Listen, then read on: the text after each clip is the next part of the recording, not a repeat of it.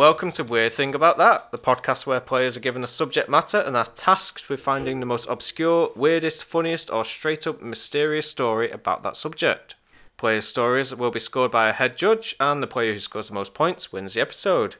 I'm Chris, and as always, joining me today are my co hosts, Chow. Hello. How's it going, Chow? I'm very well, thanks. Yourself, Chris? Yes, excellent, thank you. And also joining me today is Chucky. Yo. How's it going, Chucky? Yeah, not too bad. Good. And of course, we've got our head judge, Joe, who's going to be scoring our stories. Joe, how's it going? Fine. The, the stories will be judged on comedy, relevancy, facts, interest, and what I like to call Joe's je ne sais quoi. Right, if everyone's ready, let's uh, let's do it. This week's subject Russia. First up story, we have uh, Chow. Chow, take it away. So, Lenin was a cyclist. So, in 1910, Lenin got himself into an accident when an automobile smashed into his bike. He sued the responsible driver and the law- won the lawsuit and bought himself a new bike. Bearing in mind that this is 110 years ago, so I don't think the car had actually been around. Like the car was like it started replacing the, the horse and cart, sort of like very, very late 19th century, early 20th century. So to actually win a lawsuit where you've been run over, I wonder if it's probably the first Parisian incident where somebody successfully sued a motorist for a motor for a motor um, for a motor motor car related incident. Um, so there's actually a letter from Lenin to his sister where it says, Mercy for the news. As far as the bicycle is concerned, I thought I should receive, soon receive the money, but matters have dragged on. I have a suit pending and hope to win it. I was riding it from When a motor car ran into me and smashed my bicycle. I managed to jump off. People helped me take the number and acted as witness. I found out who the owner of the car was, a Viscount, the devil take him, and how I have taken him to court through a lawyer. I should have been, I should not be riding now. Anyway, it is too cold, although it's a good winter, wonderful for walks. Lenin did not own the means of production in Paris in 1910, so the October Revolution wasn't until 1917, and the Soviet Union was formed in 1922, so he had to rely on the Parisian judicial system in order to get a new bike. Lenin also enjoyed 60 and 70 kilometre bike rides out into the hills of the Chevreuse Valley, south of the city. Quite a feat considering that push irons back in the day were basically solid cast iron frames with like heavy ass wheels, so well done, early 20th century Lenin, for getting out into the uh, French countryside on a shit bike. So, the apartment where in Paris, where he spent several years of his life, was owned by the French Communist Party, which was owned until the year 2000 when they sold it, which isn't very communisty of them. However, by this time they were exactly a political powerhouse, so it was probably a pragmatic rather than ideological decision. Right on the button. Your rebuttal, gentlemen. So, when was the so when was the car invented? Then sorry, oh, no, this is. uh, I'm just putting you on. I'm not sure. I, that's a really good question, but I remember from like watching pseudo educational episodes of Top Gear with Jeremy Clarkson that like the Model T Ford and like mass production of the car. The first car was produced in 1886. 1886. So that's when what, was the Model T? When was when was Henry Ford and like the Model T and industrialized? Like the production line revolutionized it because they could make cars in Cheap. significant quantities. 1908 was the first production of the Model T. There you go. So 1908 was the first production of the Model T. So it's two years into the production of the Model T. Early doors. Bearing in mind how you know, a hundred years later, think about how long it took Elon Musk as a new guy to get into the automotive industry to get producing Model 3s, Model S's, Model X's in significant numbers. That it took that guy like a decade.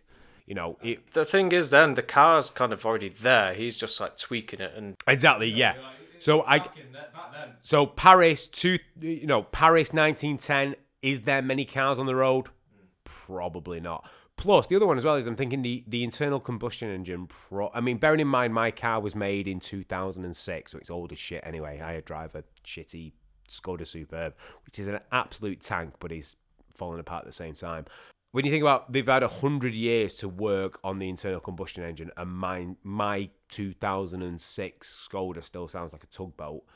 You would have heard a 2000 uh, a 1910 car in Paris Yeah. on cobbled streets. You'd have heard it coming from a fecking mile away. So So the real wouldn't- question here Yeah, was- it's like this. The guy who ran into Lenin was very irresponsible, and boo-hoo, he was a bad motorist and probably wasn't obeying the highway code at the time. Just a little sorry uh, side tangent story then about Henry Ford. Apparently, he's like a massive xenophobic, Yeah. Oh, it's and uh, the t- the rubber they use for this is probably a story for another episode to be honest. But the rubber they use for the tires, he didn't like that they were buying it from another country. India. Was it India? Yeah, and uh, he didn't like that. So what he did was he tried to start his own rubber plantation in South America. He bought a piece of land and called it Fordlandia, and he sent a load of real red-blooded Americans down there to start a like a colony to grow the rubber to transport it back. So he wasn't paying foreigners basically. And uh, basically, yeah, they were just not equipped for the South American rainforest, and about 26 people died from shock horror. Earlier, twenty white man decides to colonize somewhere, and it doesn't work out very well. They like I they, gave him like shocked uh, and horrid at this revelation. they gave them like these like prefab tin huts, which in you know forty degree humidity, uh, hu- really 14 Americans hundred percent humidity. Like yeah, they were like cooked to death. I think two of them were like attacked. Do you reckon Jim puma. Jones looked at that and went, I'm going to do that, but better? I mean, history, history isn't my strong point, but one thing I've taken away from history is what's he called? Henry Ford was a bit of a twat. Yeah, He- like Didn't he credits support to the him, Nazis he's- as well? He was basically a Nazi, like Yeah. colonialist, yeah, white he was, supremacist yeah. kind of Um, goon. the Not top a speed guy. of a Model T, if that was what it was in Paris at the time, the top speed, like downhill probably, was 45 miles an hour. Yeah. That's Which, fair shifting. when you yeah. think about all the streets, yeah, but, disclaimer, Cobbled. all streets were cobbled. The tires were like bike Tires were like, so, yeah, yeah, yeah. We're talking about rubber, so they were rubber, but they were solid rubber. So it was basically like a wooden, like, like imagine a coach spoke frame. You know, you, you got like the, the spoke frames that, that, that they were put, basically putting on, on, on horse coaches, which were not designed to deal with the weight of an internal combustion engine. Strapped to like a really basic chassis. And then you didn't, it wasn't like, again, I've watched a video with Jerry Clarkson drives an, an old Model T. And it wasn't like you could just let the clutch out slowly and you could ease the power in over oh, in first, and then you, sh- you know, that's a hundred and that's a hundred and ten years of ed- engineering to get to the point now where we are with manual transmissions and automatic transmissions. It was a case of you basically pulled a big stick and it just went from ten miles an hour to forty five miles an hour, and you were fucked. So kudos to Lenin for quote unquote jumping out of the way of the guy. He must have just literally seen this car, this automobile, just hurtling down the Parisian streets and gone, if I collide with that, I will die, and threw himself off. The car's gone under under the carriage wheels, and he sued the guy and won and got a new bike. Happy days. Earliest case of insurance fraud, maybe. Maybe, yeah, there is that, yeah. It is prevalent in Russia.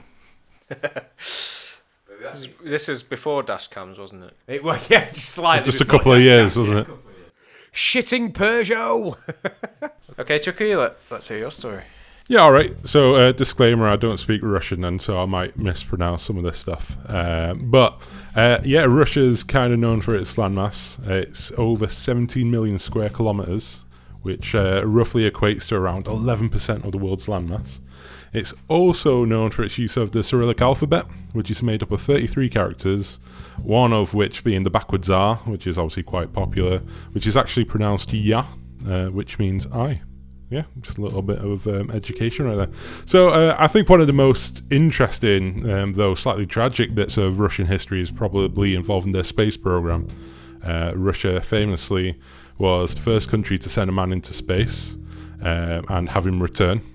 Uh, with uh, Yuri Gagarin becoming the first man to enter space on April 12th, 1961. Um, and during Yuri's 1 hour and 48 minute flight, the only words attributed to him were Flight is proceeding normally, I am well.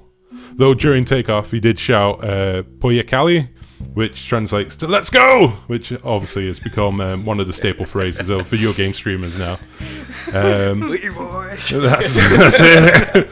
Uh, where things get a little tragic, though, is around Yuri's mysterious death.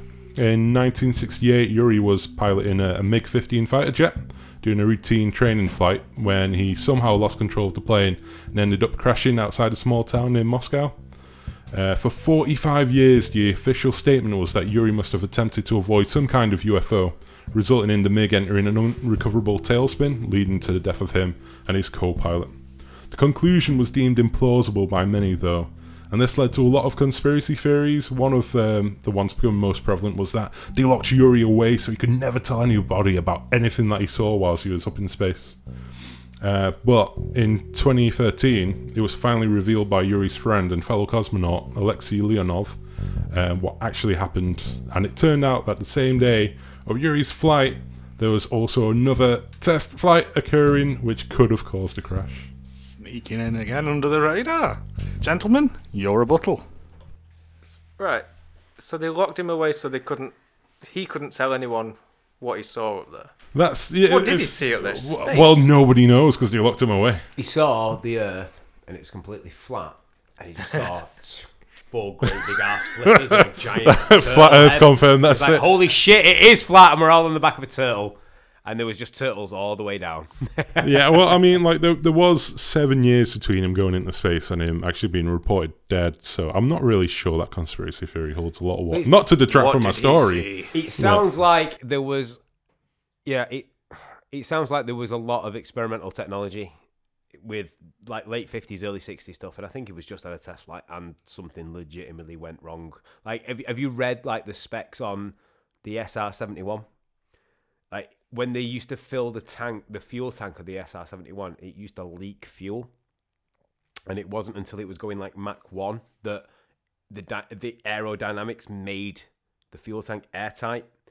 And there's just the the engineering that because it was before computer aided design but after the space flight you had this crazy period in engineering where they were just like well, what's possible you know Just fly it fast, mate. yeah It'll keep just it make keep it, it, sound. fast as fuck yeah but people are gonna die in this thing it doesn't matter we're beating the russians so it was like the peak of the like po- you know pre-cold war russian american space thing and it was they were really really pushing like the engineerical you know engineerical engineering limit limits of the time and so i don't I don't doubt for one second that Yuri Gagarin was in a test flight five years after he went into space, and we're just like, "Oh shit, we've bossed up here.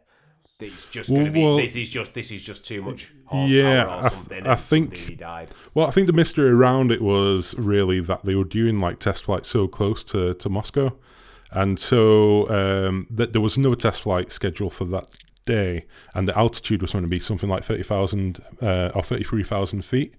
Uh, but apparently, um, this other plane that was flying was much larger than the MiG, and so the sort of wake it left behind it was enough to, if the MiG was to uh, intersect its wake, it would cause it to lose control in a very vicious way. Well, it was either that or Goose and Maverick were just dicking about, and they just. What's- what's it was weird to me about the or Russian Goose and Russian Maverick. So. Gooski and Goosey and Maverick. Maverick, yeah, it would do. The R's backwards in What's Maverick. um what's weird to me about this story is that an hour and forty eight is a long time just to say two lines. You're going into space. I'd be I'd be chatting my head off. Like no, I believe it was repeated. Hmm. And the other one as well is he's like, you've got to know your audience. You know, you watch Apollo Yeah. 13 and it's all camaraderie and stuff like this. This was like, it was the Iron Curtain. It was stoicism, and it was supposed to be like taken in your stride. Maybe, maybe they were implored. You know, it's like with the Chinese, the current Chinese space program. If if they if the Chinese are the are the first to Mars, it will be their whatever their cultural norms are. Will be how they land on the moon. It won't be a, it won't be piss and vinegar like it was when the Americans landed on the moon. We're America the greatest. You know, it will just be a case of, you know, get to it seven day get to it, week. land to it, and they're like, 20 hour days, fucking go. brilliant, hooray for two billion people. We're not overpopulated. We'll see in a bit. Yeah, I think um, you know when um, the ISS like Get your ass to Mars. well like when the ISS Comrade. goes around the Earth, there's only a certain amount of time they've got like radio communications with it, right? Yeah. And so I guess during that time it would have been pretty tough to have, I guess, more than a couple of minutes worth of communication time. Because I think he did like an orbit um, during that time, and I mean, if you're the only guy up in that capsule, there's there's only like one time in your life you're going to be able to experience that. It's Yeah. going to be a couple of things you want to try. Did you see the exhibit? Just just saying. Just a couple of things. What was the British guy called that went into space recently, like last sort of five, six Tim years? Richard Peake. Branson. Yeah, not Richard Branson. Not not not not the billionaire. Not the stayed there. billionaire Dick Space into not not not the billionaire phallic objects into space race. The when, ISS guy. Uh, Tim, Yeah, Tim, Tim- Peake, wasn't it? Tim Peake, thank you. I went to the um, National um, Film and Photography Museum in Bradford, and they had the capsule that he went to space in, and it yeah, it was really cool. But the thing about it is, is is like when you when you get there and you actually find out, it's like NASA and all of these guys. Once they have a shuttle or a system that gets people into space and back, they're very reluctant to upgrade hardware and software because they're like, look, this got you to this. This does the purpose we. It's not like an iPad where you have to update it every year. It's like right, this is the capsule that will reliably get you into space. So if we fuck with it, then and it, and something breaks, then people die. So they generally don't fuck with it. So you're like, I was looking at, so you're looking into the the capsule that Tim Peake drove, and you're looking at the, you know, the uh, instrumentation in it. It is literally like the 70s. It's it's from it's 40 or 50 year old technology. Like, I'd like the fact that you assume that Tim Peake drove the rocket. yeah, I said He, drove. he put You the know I keys mean? in, twisted the ignition, uh, made let- sure it was in well, yeah. neutral Left first. a bit round that Ground, star. yeah, ground, yeah. They're like, mate, you've left your Um, blinker on there. I also- Yeah, your indicate hazards on. before you take Uh, off so we know which way you're going. Yeah. He Yeah, stopped there's a lot of rockets coming out of on the way yeah. and was like, put his hazards on, even though it was on a yellow. So like when you go through a toll booth and there's no road mark, it's just free for all. Oh, God, the I also want to toll. just just raise a point uh, with Chucky there. Are you implying that Yuri Gagarin wanked in space? I'm just saying, if I was up in space for a long period of time on my own, I'd. You can't last an hour and 48 minutes. he minutes. was he was he was going for two records that day. Space. No one can hear. That's why he no, was quiet. No one can hear you creep. It's like, He's got he's got 1970s Russian pornography on the monitor. Oh, Where well. it's just people lusting over a cabbage. and our final Right, so uh, my story is about a place called the Dyatlov Pass. Um, now, the Dyatlov Pass incident happened in Russia on February 1959, and what happened was a group of nine experienced hikers went out on a trail in the Ural Mountains and set up camp on one of the slopes to sleep overnight. There were no survivors. That shouldn't be. By the by the morning, all nine hikers were found dead in mysterious circumstances. They had cut their way out of the tents in the night, most of them naked or wearing very little clothes. Six of the hikers died from hypothermia, which is to be expected in the freezing cold of the Russian mountains in February. But three of the hikers were, down, were found dead from physical trauma.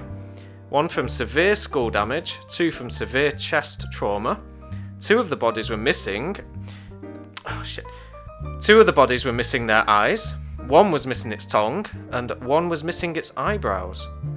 The investigation ruled out an attack from humans because the force of the blows had been too strong for a mere human to do. A second investigation that took place in just 2019 concluded that it was an avalanche, but referring back to notes from the original investigation at the time, there were no obvious signs of an avalanche having taken place in the area, and also many of the group were experienced skiers and unlikely to have camped in a place of a potential avalanche. And finally, the bodies only had a very small dusting of snow on them, not a large one that would have been expected of an avalanche.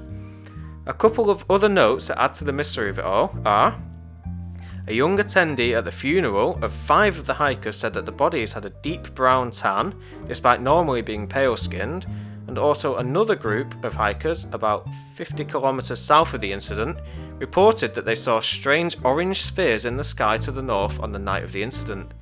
We may r- never really know what went on that night of February 1st, 1959. and sounds like um, a night out in Manchester. Yeah.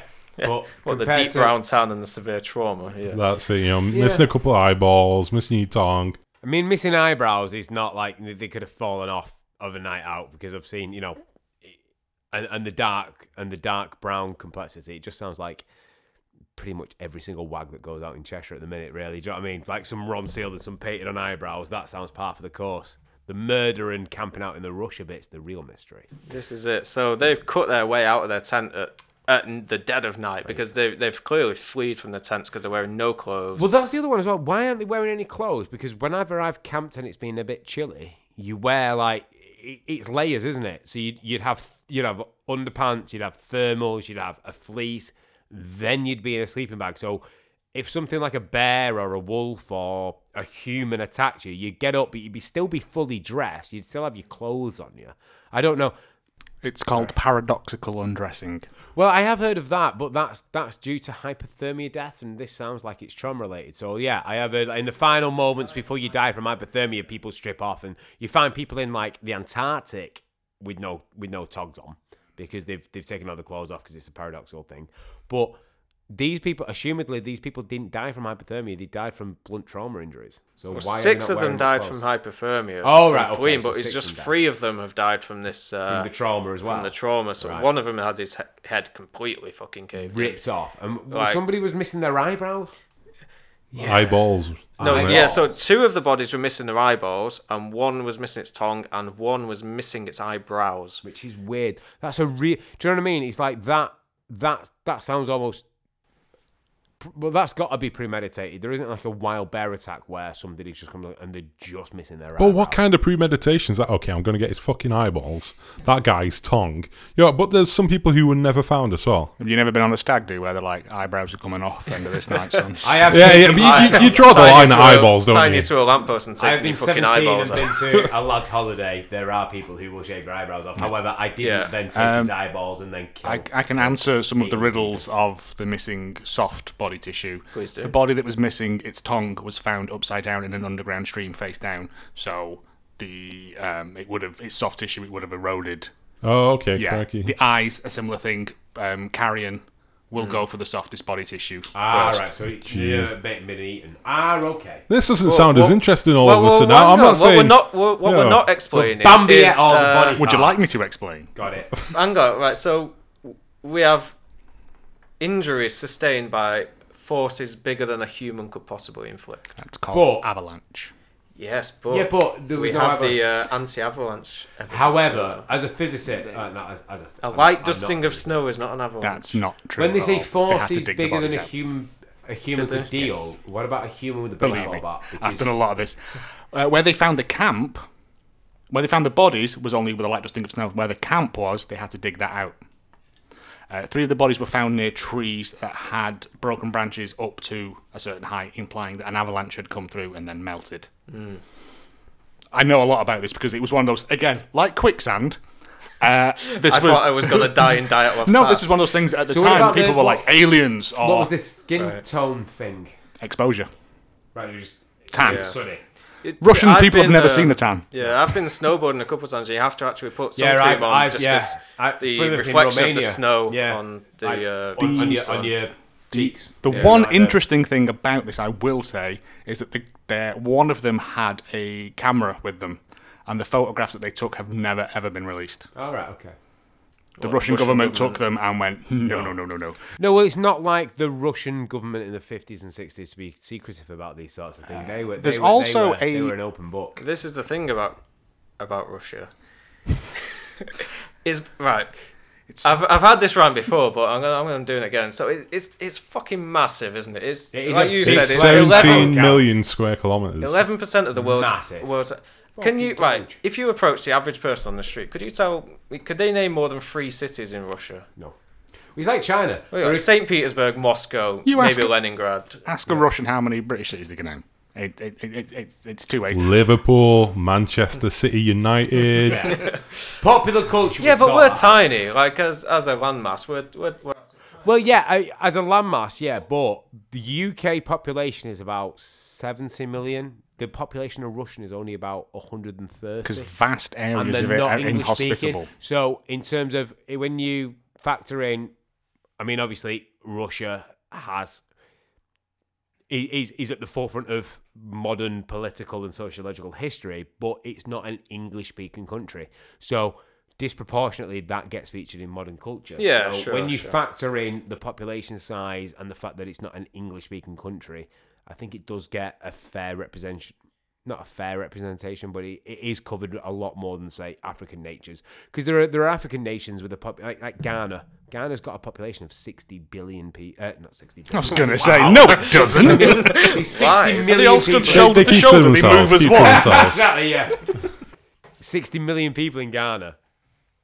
You don't hear as much on the news about. You don't hear Ghana news stories don't come up half as often as Russian No. news stories. It's just weird to me, like the, the landmass to how much we know about it.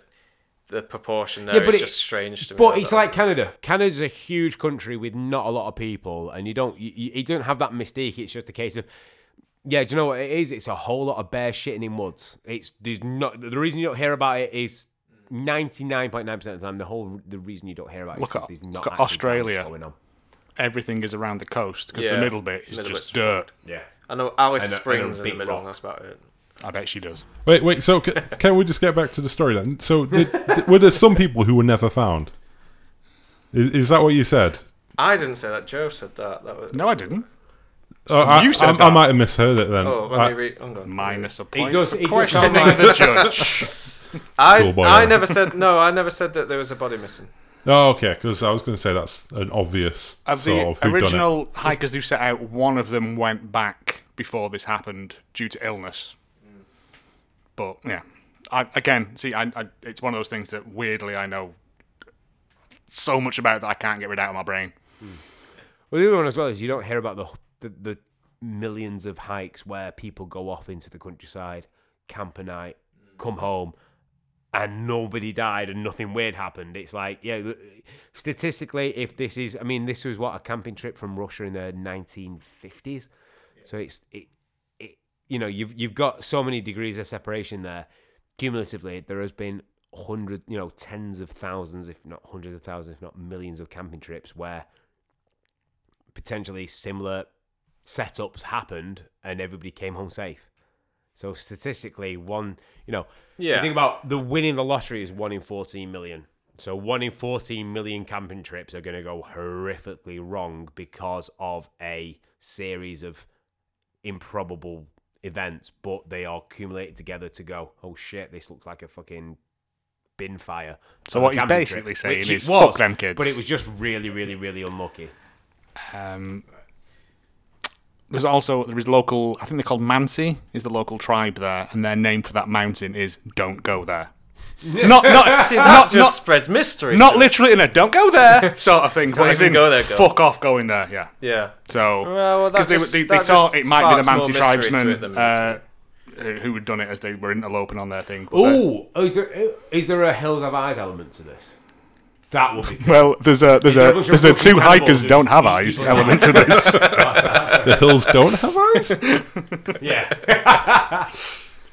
Right. Okay. Great. Uh, so Joe, if you don't mind, uh, Um, putting some scores on our stories. I am gonna have to give it a tie this week between Joe and Chucky. Uh, Chris, unfortunately, I know too much about yours, and it is not interesting to me.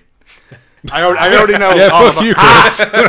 I already know as much as I'm going to know about the Dilatov Pass incident. Unfortunately, Is that how Unfortunately, you say it? Lenin on a It- it's is Dilatov, the Alatov. It, it, it's it's it's potato potato, and it does not have the certain je ne sais quoi for me. But I will say both of you scored four out of five, so well done. Different points. I won't tell you what. Different points. High five. Scoop that. Fist bump, that was kind of- No, no, it was, it was totally high five. You guys That can't really it. translated well on the podcast. now. We can give you a, a great one now. You ready? There we go. That was nice. Great. Okay. Well, thanks for listening again, and uh, see you next episode.